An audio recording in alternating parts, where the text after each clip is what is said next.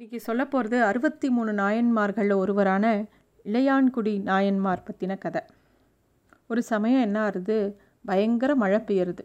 அந்த மழை வந்து காலையில் பிடிச்ச மழை பெஞ்சுட்டே இருக்குது அந்த வீட்டில் இருக்கக்கூடிய இளையான்குடி நாயன்மாரும் அவருடைய மனைவியும் காலையிலேருந்து ஒன்றுமே சாப்பிடலை. ஏன்னா அன்னைக்கு சிவனடியார் யாருக்குமே அவங்க வீட்டில் உணவு அருந்த வரல.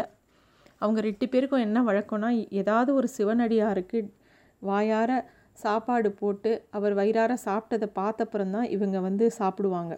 அது வரைக்கும் அவங்க எதுவுமே சாப்பிட மாட்டாங்க. அன்னைக்குன்னு பார்த்து மழை ரொம்ப பெஞ்சதுனால அவங்க வீட்டுக்கு யாருமே வரல. யாராவது வரி வராங்களா வராங்களான்னு வாசலை எட்டி எட்டி பார்க்குறார்.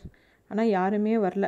ஒரு காலத்தில் அவங்க வீட்டு வாசலில் எப்பப்பார் சிவனடியார்கள் வந்து தங்கியிருப்பாங்க.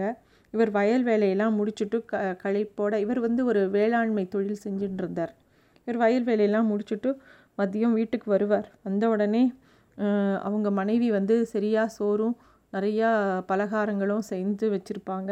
உடனே வாழை வாழை இலையை விரித்து எல்லா சிவனடியார்கள் முன்னாடி இவரும் குளித்து திருநீரிட்டு எல்லா சிவனடியார்களையும் விழுந்து சேவித்து எல்லாரையும் சாப்பிட கூப்பிட்டு எல்லாருக்கும் அவங்க அதாவது அவங்க முகத்தை பார்த்து அவங்களோட ருசியை அறிஞ்சு இவர் சாப்பாடு போடுவாராம். எல்லாரும் சாப்பிட்டப்புறம் திருப்பியும் அது ரொம்ப பக்தியோட எல்லாத்தையும் எல்லா பணிவிடைகளும் அந்த சிவனடியார்களுக்கு இந்த இளையன்குடி நாயன்மாரும் அவரோட மனைவியும் செய்வாங்களாம். அப்படி ஒரு சிவபக்தன் அப்படி ஒரு சிவனடியார் மேலே பற்று உள்ள ஒரு பக்தன் இவர். இப்படிப்பட்ட இளையன்குடி நாயன்மாருக்கு அன்னைக்குன்னு பார்த்து ஒரு பெரிய சோதனை. ஏன்னா அப்படி ஒரு மழை பெய்யறது அவர் வீட்லேயும் கொஞ்சம் கூட அரிசியோ எதுவுமே இல்லை. ம மழை விடாமல் பெஞ்சுட்டே இருக்குது எங்கேயாவது ஏதாவது ஒரு சிவனடியார் வந்தால் கூட இவருக்கு எதுவும் கொடுக்கறதுக்கு கையில் ஒன்றும் இல்லை. அப்போ பார்த்து யாரோ கதவை ச தட்டுற சத்தம் கேட்குறது வாசக்கதவை திறந்து பார்த்தா ஒரு சிவனடியார் நிற்கிறார் வந்த உடனே அவர் வந்து எனக்கு பசிக்கிறது.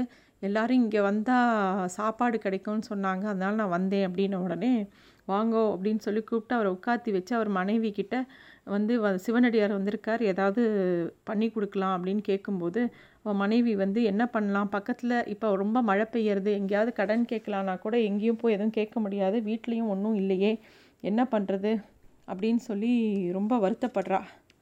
ஏதாவது ஒரு வழி இருக்கான்னு யோசிக்கும்போது சரி ஒரு வழி இருக்குது அப்படின்னு அவள் மனைவி சொல்கிறா ஏன்னா காத்தால தான் அவங்க வயலில் பத்து கூட விதை நெல் தெளிச்சிருக்காங்க.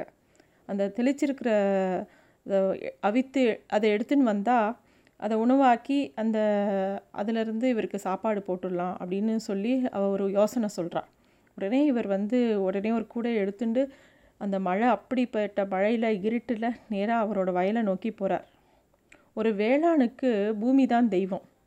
அதுவும் அந்த நெல் அதை விதைக்கிற நெல் வந்து தேவதை மாதிரி. அந்த ஒரு பச்சை மரத்தை வெட்டுறதும் ஒரு விதை நெல்லை எடு எடுத்து உரிக்கிறதும் கிட்டத்தட்ட ஒன்று தான். ஏன்னா அது இன்னும் ஒரு பத்து நாள் அது வந்து முளைச்சி பயிராக ஆரம்பிச்சிடும். கிட்டத்தட்ட ஒரு க கருவை கலைக்கிற மாதிரி தான் அந்த விதை நெல்லை போய் திருப்பி எடுத்துன்னு வந்து அதை உடைக்கிறதுங்கிறது. இருந்தாலும் இதெல்லாம் தெரிஞ்சால் கூட அவருக்கு வந்து த அந்த பசித்த அடியாருக்கு சாப்பாடு இல்லைன்னு சொல்கிறது அதை விட பாவம்னு நினச்சிட்டு அவர் நேராக போய் அதை எல்லாத்தையும் எடுத்துட்டு சேகரிச்சுட்டு வீட்டுக்கு எடுத்துகிட்டு வரார்.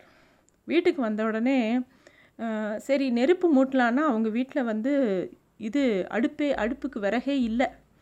என்ன பண்ணலாம்? அப்படின்னு யோசிக்கும்போது அவர் யோசிக்கிறார். நேராக வீட்டோட விட்டத்தை பார்க்குறார் அந்த உத்தரக்கட்டையை எடுத்து உடைக்கிறார். உடைச்சி அதிலிருந்து சமைக்கிறார். அதில் நெருப்பை மூட்டி சமைக்கிறார். சமைச்சு உடனே சொல்கிறார் அவ அவர் மனைவி சொல்கிறா சரி சாதம் இருக்குது ஆனால் அவருக்கு வந்து ஒரு காய் கறி ஏதாவது செஞ்சு கொடுக்கணுன்னா என்ன பண்ணுறதுன்னு உடனே அவர் உடனே பின்னாடி போகிற ஒரு கீரை பத்தியிலேருந்து கீரை எடுத்துன்னு வரார் அதில் கீரை குழம்பு கீரை காய் எல்லாம் பண்ணி அவருக்கு வந்து அந்த சிவனடியாருக்கு சாப்பாடு போடுறார். அந்த சிவனடியாரை சாப்பிட கூப்பிடும்போது அப்போ வந்து பயங்கரமாக மின்னல் அடிக்கிறது. வந்திருக்கிறது யார்? சிவன். சிவன் ஜோதி ரூபமாக அவருக்கு முன்னாடி பளீர்னு காட்சி கொடுக்குறார். என்னோட பசி உன் பசியை கூட பொருட்படுத்தாமல் எனக்காக சாப்பாடு தயார் பண்ணி கொண்டு வந்தியே அப்படின்னு சொல்லி கூப்பிட்டு விதை நெல்லை போய் வாரி எடுத்துகிட்டு வந்தியே மாறா அப்படின்னு சொல்லி நீயும் உன் துணையோடு என்னை வந்து சேரவும்னு சொல்லி அவரோட மனைவிக்கும் இளையன்குடி மாறருக்கும் மோட்சம் கொடுக்குறார் சிவன். இதுதான் வந்து இந்த இளையன்குடி மாறனார் க மாறனார் நாயன்மாரோட கதை. இதையும் தாண்டி இது இந்த கதையை ஒரு பக்கம் இருக்க நம்ம தமிழர்களோட ஒரு மரபாகவே இருந்தது விருந்தோம்பல். சங்க இலக்கிய பாடல்கள்லேயும் சரி மணிமேகலையிலையும் சரி பல இடங்களில் இந்த விருந்தோம்பலை பற்றி ரொம்ப வசதியாக பாடியிருக்காங்க. அந்த விருந்தோம்பல்ங்கிறது வந்து அதில் வந்து மதங்கிறதே கிடையாது. அன்பு தான்.